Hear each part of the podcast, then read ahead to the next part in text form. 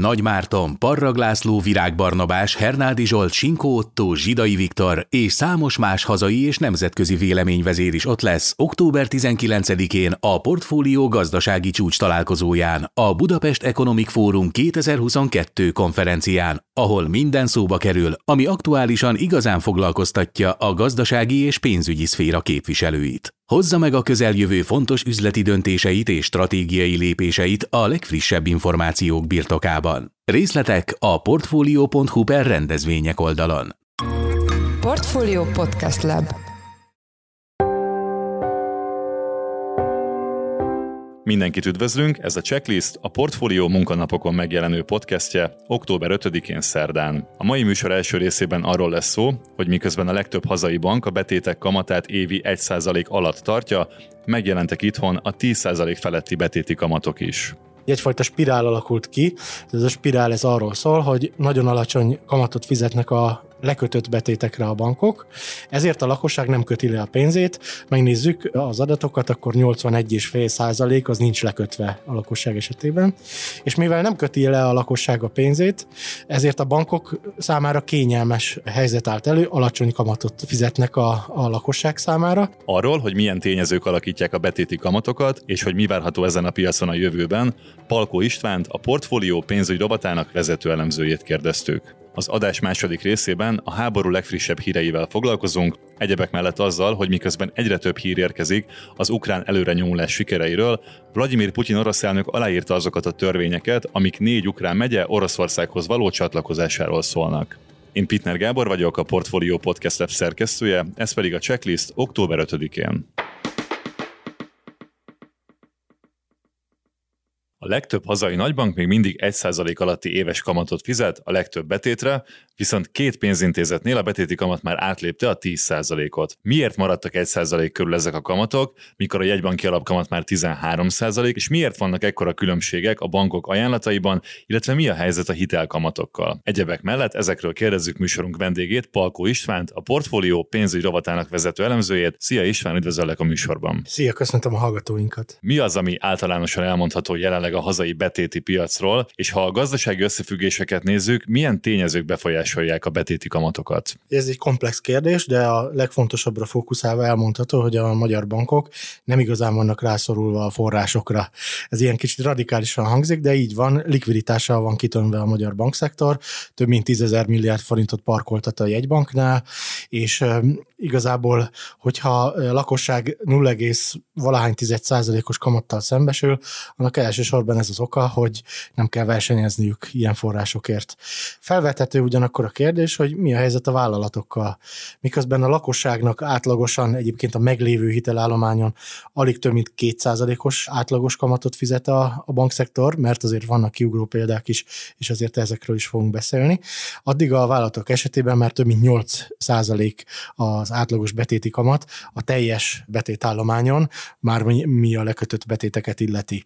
Hogy mi a különbség? Hát elsősorban az, hogy a vállalati források teljesen más funkciójúak egy bank életében, mint a lakossági források. A vállalati források az igazából egy lojalitást is biztosítanak a bank és a, a vállalat között, és a vállalatok nem úgy bánnak a pénzükkel, mint a lakosság, hanem sokkal aktívabban kezelik, folyamatosan kezelik, kezelik. Nagy vállalatok esetében gyakorlatilag óráról órára nézik a likviditást szinte, és aztán legkülönböző tranzakciókat hajtják végre azon a cash állományon, amivel rendelkeznek, és amit a bankoknál parkoltatnak. És aztán mindig nagyon tudatosan, legalábbis a nagyvállalatok keresik a pénzüknek legmegfelelőbb helyet, és hogyha nem találnak a meglévő bankjuknál, akkor pláne, hogyha nincs hitelük, de, de ha van hitelük még akár akkor is, könnyedén átmennek egy másik bankhoz, és ott fektetik be a pénzüket, ha van rendelkezés álló ilyen betéti ajánlat. Márpedig a vállalatok esetében van, itt teljesen másképp áraznak a bankok, mint a lakosság esetében. Összességében a magyar bankszektornak 60-70-80 százalék, attól függ, melyik bankot nézzük, de jellemzően 70-80 százalék a hitelbetét aránya. Ez azt jelenti, hogy a betét állományához képest a kihelyezett hiteleknek a aránya az csak ennyi. Az egészséges, vagy egy historikusan normálisnak tartott állapot a 100% környékén van, afelőtt már kockázatosnak számít egy banknak a hitelezési tevékenysége, az alatt pedig konzervatív megközelítést alkalmaznak a bankok. Jelenleg a konzervatív szakaszban vagyunk még mindig, egyszerűen nincsen szükség különösen az extra bevételeket nem termelő lakossági betéteknek a, a, a tömeges bevonására. Tehát akkor a forrás az egy meghatározó dolog a betéti kamatszint szempontjából is, de a másik talán a jegybanki alapkamat szintje lehet, ami most már 13% felett van. Hogyha ez már ilyen szinten van, akkor hogyan lehetséges, hogy a kereskedelmi bankok többsége mégis 1% körül fizet a betétek után? Értem azt, hogy bő a likviditás, de ez nem nagy különbség? Nagyon nagy különbség. Elsősorban én a lakosságnak a magatartásában keresem ennek az okát. Hogyha a lakosság rászorítaná arra a bankokat, hogy versenyeznek egymással, akkor még ilyen nagy likviditási bőség esetén is talán versenyeznének, nem annyira biztos, de többen lennének mondjuk ezek a bankok. És mi ez a magatartás? Hát az, hogy hogyha van a piacon egy-két kisebb bank, amik 8-10 százalékos vagy 12 százalékos betéti kamatot kínál, akkor nem áramolnak át azonnal, és nem pártolnak el a meglévő bankjuktól. Hát a bankváltási hajlandóság és a mobilitás az nagyon alacsony a magyar lakosság körében. Így egyfajta spirál alakult ki. Ez a spirál ez arról szól, hogy nagyon alacsony kamatot fizetnek a lekötött betétekre a bankok, ezért a lakosság nem köti le a pénzét. Megnézzük az adatokat, akkor 81,5 százalék az nincs lekötve a lakosság esetében, és mivel nem köti le a lakosság a pénzét, ezért a bankok számára kényelmes helyzet állt elő, alacsony kamatot fizetnek a, a lakosság számára, és hogyha alacsony kamatot fizetnek a lakosság számára, akkor az jövedelmezőségi szempontból is egy, egy nagyon-nagyon kényelmes helyzet számukra, és mivel még ilyen alacsony kamat szint mellett is, amit a lekötés nélküli betétekre adnak a bankok, ez gyakorlatilag 0 százalék, vagy esetleg 0,1 százalék, még így is hatalmas likviditást, tartalékot tartanak a, a háztartások a bankoknál. A teljes állomány ugyanis több mint 9000 milliárd forint, ami lekötés nélkül hever a bankszámlákon. Ezért egyszerűen azt mondják a, a bankok, hogy minek kezdjenek el a lekötött betéti oldalon nagyobb kamatokat kínálni, így is gyakorlatilag kitömnek minket a háztartások. Tele vagyunk pénzzel, legalábbis sokkal több forrásunk van, mint amennyi a hitelezéshez feltétlenül szükséges. Van viszont két szereplő, akik már léptek ebben a, a kérdésben, és nagyot emeltek a kamatokon. Mit kell tudni ezekről a termékekről, ezekről a betétekről, és ezek a bankok miért emelhettek ilyen mértékben? Vannak olyan bankok, amelyek azt próbálgatják, hogy mennyire tudnak magasabb kamatokkal piacot szerezni. Ezek azok a bankok, amelyek nincsenek elkényelmesedve, nem állt be a piaci részesedésük. Bízhatnak még egy olyan tudatosabb, vagy kamatvadásznak talán nevezhető ügyfélrétegben, amelyik az ő méretükhöz képest még mindig nem elhanyagolható réteget jelent, nem elhanyagolható ügyfélszámot, és egymástól tudnak ezzel, vagy hát más bankoktól tudnak ezzel elszívni új ügyfeleket. Tehát az az ügyfélszám, amelyik keresi kifejezetten a magas kamatokat, az az ügyfélszám az alacsony, de ezen bankok számára még mindig egy érzékelhető ügyfélbázis tud jelenteni. Így módon a Magnetbank például már tavasszal bevezetett egy olyan betéti terméket, amelynek a kamata a jegybanki alapkamathoz igazodik, erről még tavasszal annak idején részletesen írtunk, illetve a Granit Bank most bevezetett egy olyan terméket, illetve nem bevezetett, hanem hozzá igazította a jegybanki alapkamathoz, a 13%-os alapkamathoz, annak a betéti termékének a kamatát, amely szintén ehhez az alapkamathoz igazodik. Így módon a a Granit Banknál most már szintén elérhető 10% fölötti kamat, eddig ez a nagyobb méretű vagy országos jelenléttel rendelkező bankok közül csak a Magnet Bankra volt jellemző. Most például a Granit Banknak az új kamata az 10,25 százalék. Ennek azonban vannak feltételei, például az egyik feltétel az, hogy a Granit Banknál kell rendelkeznünk a bankszámlával is. November 15-ig van meghirdetve egyelőre ez az akció, és a kamat fizetésének a feltétele az egyrészt az, hogy a lekötés ideje alatt végig meglévő aktivált bankkártyája legyen az ügyfélnek, vagy rendszeres kártyás vásárlása, illetve van egy olyan digitálisnak mondható betéti termék, amelynél aktivált e-bank szolgáltatásra van szükség a Granit Banknál. Tehát akkor jól értem, az ügyfélszerzés lehet az egyik fő ok annak, hogy ők emeltek a kamaton, de ezek a kamatok azért feltételekhez vannak kötve, amiket most fel is soroltál. Várható az, hogy a többi bank is lépni fog ebben a kérdésben, és hogyha ők is felzárkóznak ezekhez a kamatokhoz, akkor kialakulhat majd olyan helyzet, mint mondjuk 2010 előtt, amikor az emberek gyakorlatilag utaztatták a pénzüket a, a bankok között a jobb betéti kamat ajánlatokat keresve? Ugye említettem azt, hogy a hitelbetét aránynak óriási szerepe van ebben, hogy miként viselkednek a főleg a lakossági betétek esetében a bankok, és hát az is igaz, hogy 70-80 százalék környékén van a nagybankoknak a hitelbetét aránya, alig van kivétel, talán inkább lefelé van kivétel, mint felfelé ez alól, és hogyha megnézzük a, bank, a Magnet banknak, meg a Granite banknak ezt a hitelbetét arányát, ez, ez még alacsonyabb egyébként, 50-60 százalék. Tehát mondható az, hogy, hogy őket sem az motiválja, hogy forrást szerezzenek, tehát szó sincs arról, hogy most túl kevés pénzük lenne ahhoz, hogy a hitelállományokat növelni tudják. Most a Magnetbank esetében egyébként még a Sopron Bank beolvasztása előtti adatot említettem. Tehát ők is még tudnának tovább hitelezni ezzel a meglévő betéti állományjal is. Ugyanakkor ők növekedési fázisban lévő bankok szeretnének mondjuk a nagy bankok alsó táborába esetleg bekerülni mondjuk évtizedes távlatban, és a, a bankszektor átlagánál jóval nagyobb növekedéshez, mind a betéti oldalon, mind a hitel oldalon kedvező ajánlatokra van szükség, és most ez a Granit bankos betét, ez ugye a betéti oldalra jó példa. Maga a bank is kommunikálta azt, hogy gyorsabban növekszik a kedvező ajánlatoknak köszönhetően a betét állománya, mint a bankszektor átlaga. Meg kell egyébként jegyezni, hogy a feltétel nélküli betét a Granit banknál sem annyira kedvező, de sokkal kedvezőbb egyébként, mint a nagybankoknál. Jelenleg 5%-os kamatot fizetnek például arra. Tehát tulajdonképpen nem várható, hogy ha csak nem kezd el a nagy bankokat zavarni az ügyfelek elszipkázása, hogy a kamatok így általánosan a, a hazai bankoknál megemelkedjenek, ugye? Igen, a kis bankok részéről látható elszívó erő szerintem betéti oldalon nem zavarja őket. Volt azért olyan például a Zöld Otthon program esetében, amikor lehetett arról hallani, hogy egy-egy kis banknak a, a, a kedvező ajánlata az ilyen elszívó hatás jelent, de az egy korlátos piac volt. Itt a betéteseknek az állománya szinte korlátlan, annál is inkább, mert alig mozdulnak egyik banktól a másikig. Akkor lenne, akkor égne a ház úgymond, hogyha elérni a bankoknak a hitelbetét aránya a 100%-ot, de ez mostanában biztos, hogy nem fog bekövetkezni, inkább az várható, hogy csökkenni fog a hiteldinamika, csökkenni fog a hitelállomány növekedésének az üteme, így módon betétet sem kell a bankoknak nagy ütemben bevonniuk ahhoz, hogy egészségesen működjenek. Említetted, hogy a lakosság megtakarításának nagy részét a számlán tárolja, és akkor a nullás betétek, egy százalékos betétekben nem kötik le, de mi, mi az, ami versenytársabb befektetési piacon a, a bankbetétnek, vagy mi az, ami alternatíva lehet az ilyen kvázi kockázatmentes befektetésre? Hát erre könnyű válaszolni, hiszen az elmúlt hetekben tele voltak a hírek az új állampapírokkal, tehát a legmagasabb azonnali kamatot a PMAP, az infláció követő nyújtja, ez megközelíti a 12%-ot, illetve szintén 11% fölött van a hozam követő lakossági állampapír, a BMAP-nak a kamata az első kamatfizetési periódusban, de ezek aztán a következő időszakban követni fogják a, a hozamkörnyezetnek, illetve az inflációs környezetnek a változását.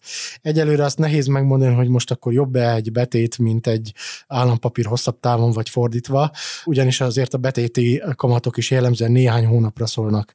Tehát azok a kamatok, amiket említettünk, azok éven belüliek jellemzően, és hát a betéteket most is azért jó részt éven belüli forrásként használják a, a bankok, és az állampapírokra is az jellemző, hogy az igazán jó kamatot fizető állampapírok kamata az csak néhány hónapig ismert, vagy, vagy maximum egy évig ismert, mert változó kamatozású állampapírokról beszélünk. Ebben a bizonytalan környezetben szerintem mind az állam, mind a bankok részéről érthető, hogy inkább rövid távra határoznak meg kamatot, és aztán igazítják a politikájukat a hosszabb távhoz. Minden esetre a, a kérdés az a lakossági befektetők szempontjából könnyebben megválaszolható, válaszolható. Az állampapírok még mindig viszik a prímet, pedig még ők is a, az infláció alatti kamatot biztosítanak, tehát negatív a reálkamat, de hogyha a kockázatmentes befektetéseket nézzük, akkor ők az elsők, és elmondható, hogy az állampapírokban ég a legkevésbé az ember pénzének vagy vagyonának az értéke. Tegnapi október 4-i adásunkban ugye a hitelpiacról beszélgettünk. A lakáshitel kamatok esetében is vannak kiugró példák, mint itt az említett két banknak a betéti kamat példája? Egészen aktuális ez a kérdés is, ugyanis hirtelen az egyik nagybank megjelent egy korábbinál alacsonyabb kamatozású hitellel. Ez nem volt jellemző az elmúlt hónapokban. Talán csak az MKB bank volt az néhány hónappal ezelőtt, amelyik egyik alkalommal kamatcsökkentést, vagy egy alkalommal kamatcsökkentést hajtott végre, és most pedig a CIP bank hajtott végre hasonlót. Egyébként ő sem először, augusztusban még 8,39 százalékos kamattal kínálta a CIP bank 20 évre, vagy legalábbis a futamidő végéig fix kamatozású hitelt, tehát ami, aminek a törlesztő részlete lényegében változatlan a futamidő végéig. Szeptemberben ezt a 8,39-et 7,69-re csökkentette, most októberben pedig már 6,79-re. Elmondható, hogy egy idő után először most megint van 7% alatti kamatozású hitel a teljesen fix kamatozású lakáshitelek körében, ami már egyébként az 5 vagy a 10 éves kamatperiódusra sem jellemző. Most már inkább 8-9 kal kínálnak a bankok ilyen hiteleket, vannak már 10% fölötti kamatozású lakáshitelek is, és egyre inkább lesznek valószínűleg, mert sajnos van egy késlet, vagy nem sajnos, hát aki, aki siet a hitelfelvétellel, annak még szerencse, hogy a bankok késleltetéssel árazzák át a lakáshiteleiket, tehát a bírshez, vagy az AKK hozamokhoz képest, mert jellemzően most ezek a hosszú kamatperiódusú hitelek futnak, ezekhez képest ilyen 3-4 hónapos csúszásban vannak a, a lakáshitelek, tehát a mostani állapot az még a nyár elejé helyzetet mutatja a lakáshitelek árazása szempontjából, és minél előbbre megyünk az időben, annál inkább valószínűleg közelítenek majd a bankok, akár az alapkamathoz is, tehát bőven megjelenhetnek, és bőven lehetnek a legtöbb banknál 10% feletti lakáshitelkamatok is. Köszönjük szépen! Az elmúlt percekben Palkó István, a portfólió pénzügyi rovatának vezető elemzője volt a műsor vendége. Köszönjük, hogy itt voltál velünk. Én is köszönöm, sziasztok!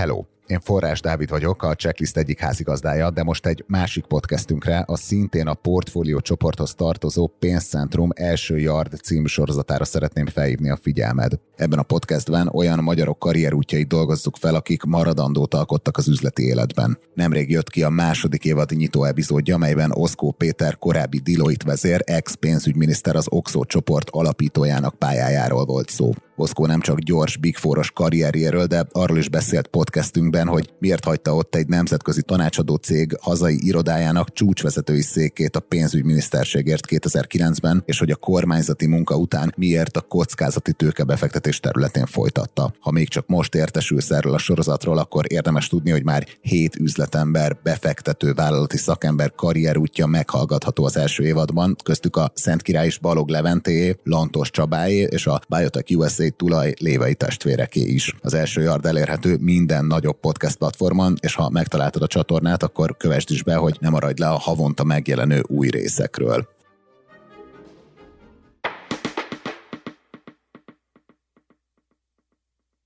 Miközben az ukrán támadó hadműveletek északkeleti és déli fronton haladnak előre, egyre nagyobb területeket hódítva vissza az orosz csapatoktól, Vladimir Putyin orosz elnök aláírta azt a törvényt, ami négy ukrán megyének az Orosz Föderációhoz csatolásáról szól. A háború legfrissebb híreiről kérdezzük műsorunk vendégét, Kis Csabát, a portfólió globál rovatának elemzőjét, aki itt van velünk telefonon. Szia Csaba, üdvözöllek a műsorban! Szia, üdvözlöm a hallgatókat!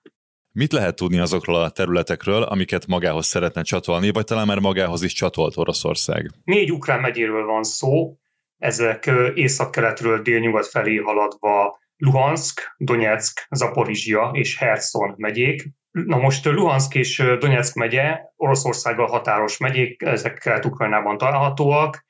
Itt ezekben a megyékben már 2014 óta egy úgynevezett polgárháború zajlik, amely hát az orosz hivatalos narratíva szerint itt szakadárok kiáltottak ki két népköztársaságot, ugye a Luhansk és a Donetszki népköztársaságot, amelyek el akartak szakadni Ukrajnától. Oroszország sokáig nem ismert el, hogy ők hivatalosan beavatkoznak ebbe a konfliktusba, miközben azt lehetett tudni, hogy, hogy Oroszország katonailag, pénzügyileg és egyéb módokon is támogatja ezeket a szakadárokat. Oroszország nem ismerte el ez, ezt a két népköztársaságot, egészen idén február 21-ig, tehát éveken keresztül még Oroszország sem ismerte el a, a független státuszokat, amelyek ők maguknak indikáltak. Ez, a, ez, a, ez az elismerés ez a február 24 előtt három nappal, tehát az invázió előtt három nappal történt meg, és részben erre hivatkozva is történt a, a, az ukrajnai orosz invázió.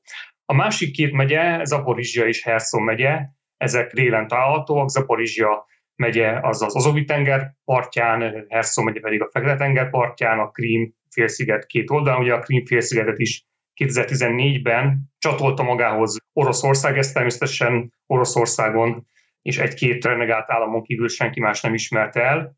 Tehát hasonló mintázatot követ a, a mostani elcsatolás is, mint a Krim félsziget elcsatolásánál. Visszatérve, tehát Zaporizsia és Herson megyék dél-ukrajnába találhatók, ezeket az ukrajnai invázió során foglalta Oroszország. A négy megyét összeköti az, hogy jelentős részben orosz anyanyelvűek lakják, ez ugyanakkor nem jelenti azt, hogy ezeknek a, ezeknek a megyéknek a lakói feltétlenül Oroszországhoz is akarnak tartozni. Tehát itt az, hogy itt orosz anyanyelvű emberekről van szó, ez nem jelenti szükségében azt, hogy ők Oroszország részei akarnak lenni, sőt, 1991-ben, amikor a Szovjetuniótól elszakadásról és Ukrajna létrehozásáról népszavaztak Ukrajnában, míg a Krimben is 50% fölött volt a Szovjetuniótól való elszagadás és a független Ukrajnához tartozást kívánoknak az aránya. Hogyha nem lehet egyértelműen kijelenteni azt, hogy ennek a négy megyének a lakosai Oroszországhoz kívánnak csatlakozni, akkor mi Vladimir Putyin fő érve az Oroszországhoz csatlakozás mellett. Ugye tartottak itt ezekben a megyékben nemrég, szeptember 23 és 27 között úgynevezett népszavazásokat, amelyeket a, a nemzetközi közvélemény nem ismert el, mai napig egyedül Észak-Korea az az ország, az egész világon, amely elismerte ezeknek a megyéknek az Oroszországhoz csatolását. Tehát ahogy a csatolást, az Oroszországhoz való annektálást, így a népszavazásokat se ismerte a nemzetközi közvélemény, és ha megnézzük a, azokat az információkat, amelyeket ezekről a népszavazásokról tudni lehet, akkor hát a, a szavazásnak a titkossága és az egyéb a választások az jogilag szükséges tényezők nem álltak fenn, tehát például a felvételek alapján látható volt, hogy boríték nélkül átlátszó szavazó urnákba dobták be a, szavazatokat, tehát lehetett látni, hogy ki milyen szavazatot dobott be, sőt, sokszor nem is függönyözték el a szavazókat, hanem ott egyébként orosz katonák szem előtt szavaztak. Orosz katonák jártak házról házra, hogy úgymond buzdítsák szavazásra a, a lakosokat. Na most egy fegyveres betér egy házba is buzdít a szavazásra, akkor elég nehéz ellenállni, tehát a nem, nem szavazás sem volt nagyon opció. Emellett online is lehetett szavazni, és Oroszországban is lehetett szavazni, tehát az, az hogy itt egy valós, valóságos alternatíva volt az, hogy Oroszországhoz lehessen csatlakozni, vagy ne lehessen csatlakozni, tehát az igen és egy nem is valóságos alternatíva lehetett volna ez, ez abszolút kizárható. Úgyhogy ezeket a népszavazásokat nem csak, hogy nem ismertem a nemzetközi közölemény, de hát ha megnézzük ezeket a körülményeket, akkor, akkor lehetetlen itt, itt normális szavazásokról beszélni. Egyébként 87 és 99 százalék közötti eredmények jöttek ki. Donetsk megyében 99 százalék föld volt az igenek aránya. Na most ilyen, ilyen arányú győzelmeket úgymond tényleg csak Észak-Koreába szokott a kommunista párt elérni, úgyhogy hát meglehetősen kétséges, hogy, hogy ezek a szavazások tekinthetők-e bármilyen módon is legitimnek. A nemzetközi közvélemény természetesen nem tekinti annak, mondom, egyedül Oroszország és Észak-Korea tekinti annak. Lehet tudni, hogy hogyan zajlik a gyakorlatban egy ilyen művelet, az elcsatolásnak a művelete? Például a lakosok egyik napról a másikra automatikusan orosz állampolgárok lesznek? De ott van például a, a fizetőeszköz, vagy a hivatalok idézőjelben oroszosításának a, a kérdése, és ez hogyan zajlik? Ezt Oroszország a Putyin által most aláírt törvényben jogilag egyébként rendezte, természetesen az orosz jog szerint. A törvényben az áll, hogy szeptember 30-ától, tehát a, az annektálás hivatalos időpontjától orosz állampolgárnak minősül mindenki, aki ezeken a területeken lakik, illetve egy hónapja van annak, aki nem akar orosz állampolgár lenni, hogy bejelentse kérelmét arra vonatkozóan, hogy ő nem akar, tehát nem, nem az orosz állampolgárságért kell folyamodni, hanem az orosz állampolgárság elvesztéséért kell folyamodni ezeken a területeken. Illetve 2026-ig határoztak meg egy átmeneti időszakot, ameddig át kell állni az orosz jogrendbe, az orosz pénzügyi rendszerbe, amik fölállnak az orosz hivatalok ezeken a területeken. A hrivnyát, az ukrán fizetőeszközt azt az ez év végéig lehet használni, tehát 2023. január 1-től már csak az orosz rubelt lehet használni ezeken a területeken.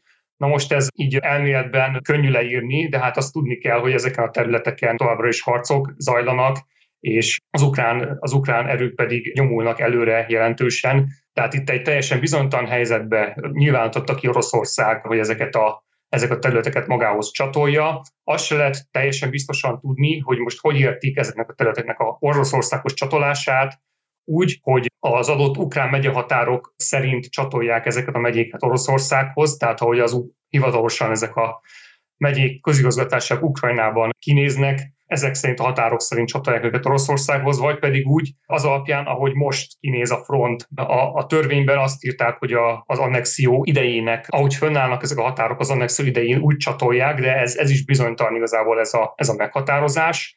Egyébként tegnapi hír, hogy Zaporizsia megyében kvázi államhatárt kezdtek kialakítani az oroszok. Itt most Zaporizsia megyéről azt kell tudni, annak a jelentős részét nem uralják egyébként az oroszok, köztük Zaporizsia városát sem, amelyik a megye, megyének a székhelye. Tehát ennek, ennek a megyének az Oroszországhoz annektálása az, az meglehetősen teoretikus, hogyha, hogyha úgy tekintenénk, hogy, hogy ez az ukrán megyehatárok szerint csatolódna Oroszországhoz, de mint mondtam, úgy néz ki, hogy, hogy itt kezdtek egy kvázi államhatárt fölhúzni az oroszok tegnapi nappal, és nem engedik már át ukrán területekre az ezeknek a területeknek a lakosait. Beszélünk majd arról is, hogy hogy állnak most a harcok a, a fronton. Még előtte egy kérdés, hogy mi volt Ukrajna válaszlépése arra, hogy Vladimir Putyin most már szerinte hivatalos módon is ennek a négy megyének az Oroszországhoz csatolását rendelt el törvényileg?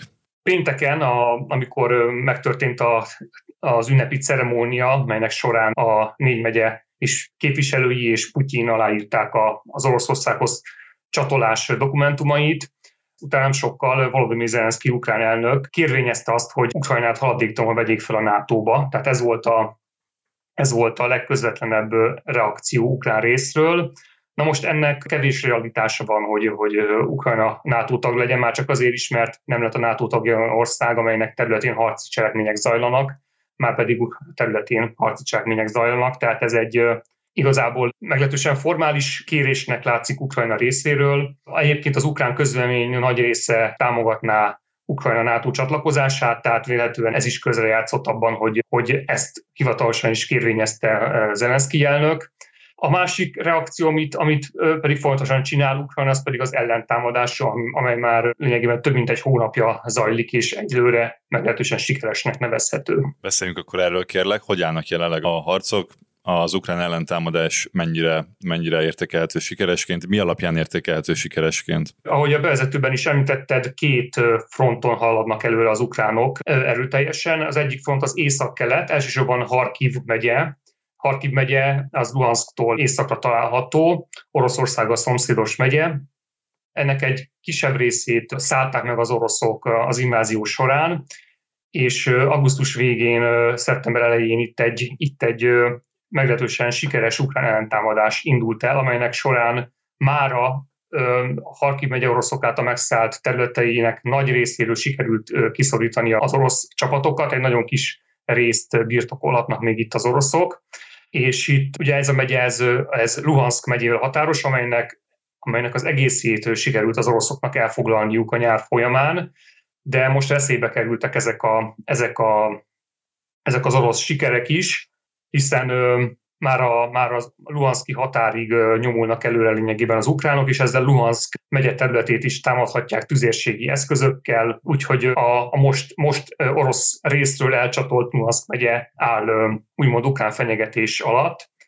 A másik terület, ahol haladnak előre, ez Herson megye, a déli Herson megye, itt már a nyár folyamán bejelentette Ukrajna, hogy itt egy masszív, jelentős ellentámadást tervez, aztán ide jelentős orosz csapatokat csoportosítottak éppen ezért, és meglepetésre nem itt indult az ellentámadás, hanem az előbb említett Harkiv megyében, de most az utóbbi időben, az utóbbi napokban itt is egy elég jelentős ukrán ellentámadás indult meg. A Dnieper folyónak a nyugati partján zajlik az ellentámadás. A Herson megye nagy része az a Dnieper folyótól keletre található, kivéve Herson városát magát, az székhelyt, amely a Dniepertől nyugatra fekszik, illetve ettől északra is vannak Herson megyéhez tartozó települések, amelyeket most folyamatosan foglal vissza az ukrán, az ukrán hadsereg, és egyre, egyre és egyre közelebb kerülnek Herson városához. Na most Herson mai napig az egyetlen igazi ukrán nagyváros, amelyet sikerült az invázió, február 21-a invázió kezetót elfoglalni Oroszországnak, tehát hogyha Herszont visszafoglalnák az ukránok, ez hatalmas csapás lenne Oroszország részére, már csak azért is, mert ugye Herszon megyét is annektálták, és a, ennek megyének a székhelye ukrán kézre kerülne, az, az, az jelentős presztízsveszteség lenne Oroszország részéről.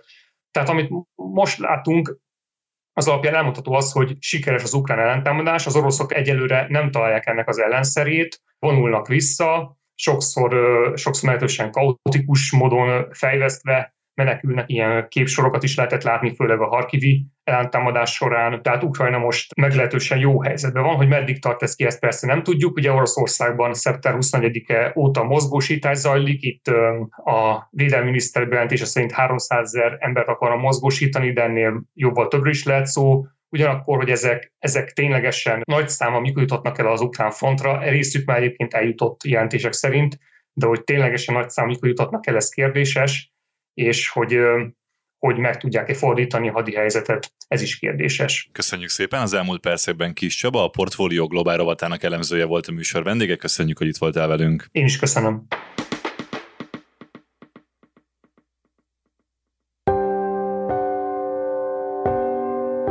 Ez volt már a Checklist, a Portfolio munkanapokon jelentkező podcastje. Ha tetszett az adás, iratkozz fel podcast csatornánkra valamelyik nagy podcast felületen, például a Spotify-on, az Apple Podcast-en vagy a Google Podcast-en. Ha segítenél nekünk abban, hogy minél több hallgatóhoz eljussunk, akkor arra kérünk, hogy értékeld a Portfolio Checklist podcast csatornát azon a platformon, ahol követsz minket. A mai adás elkészítésében részt vett Bánhidi Bálint, a szerkesztő pedig én, Pitner Gábor voltam. Új adással holnap, azaz csütörtökön 5 órakor jelentkezünk, addig is szép napot, sziasztok!